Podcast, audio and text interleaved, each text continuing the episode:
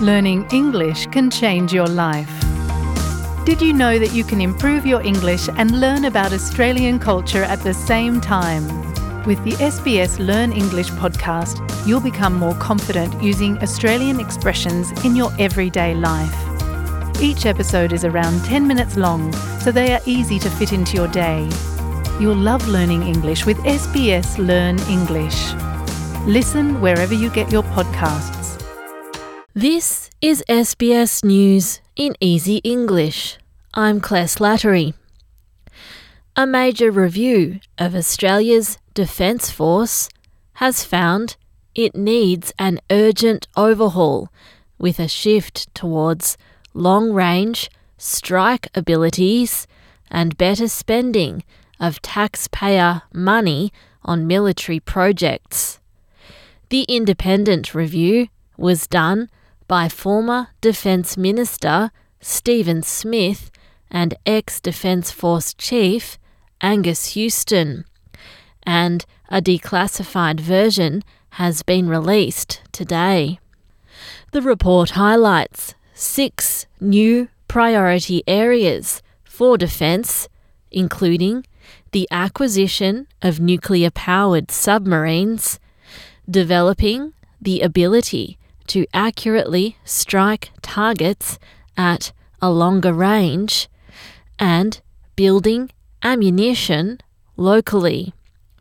Prime Minister Anthony Albanese says the review highlights the need for Australia to be more self reliant in the future.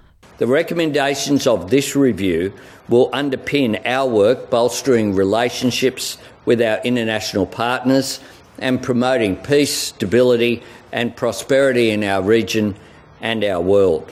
The report's authors say China's rapid military build-up and the decline of the United States require Australia to take urgent action.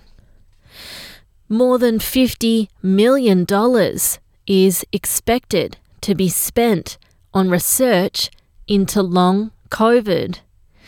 The announcement comes after a parliamentary committee examined the condition and released its final report today. The funding will allow experts to better understand why some people retain COVID symptoms several months after their first infection. Dr. Mike Freelander, who led the committee, says it's important to conduct a more thorough investigation into the disease. We don't know what we don't know. So, one of the problems is actually getting data about the incidence and about the effective treatments and, and the, the longer term. Authorities say there is no longer the threat of a tsunami following a big earthquake in the South Pacific Ocean this morning. The earthquake measured 7.1 magnitude and at a shallow depth of just 49 kilometres near the uninhabited Kermadec Islands, about 1,000 kilometres northeast of Auckland. The islands are located between two tectonic plates, about halfway between New Zealand and Fiji. The first quake was followed by a pair of aftershocks measuring 5.4 and 5.3 magnitude. New Zealand's National Emergency Management Agency was on alert for a possible tsunami caused by the quakes, but has now assessed that threat as unlikely. In sport, and a 20 year old country football player from South Australia has died after an on field collision. Antonio Locono died in hospital on Sunday evening after the incident on Saturday while playing for the Birdwood Football Club.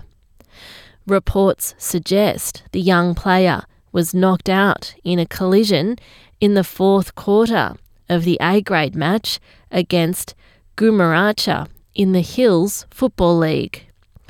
He was taken to hospital for treatment, but his life support was turned off about 24 hours later. You've been listening to SBS News in Easy English. I'm Claire Slattery.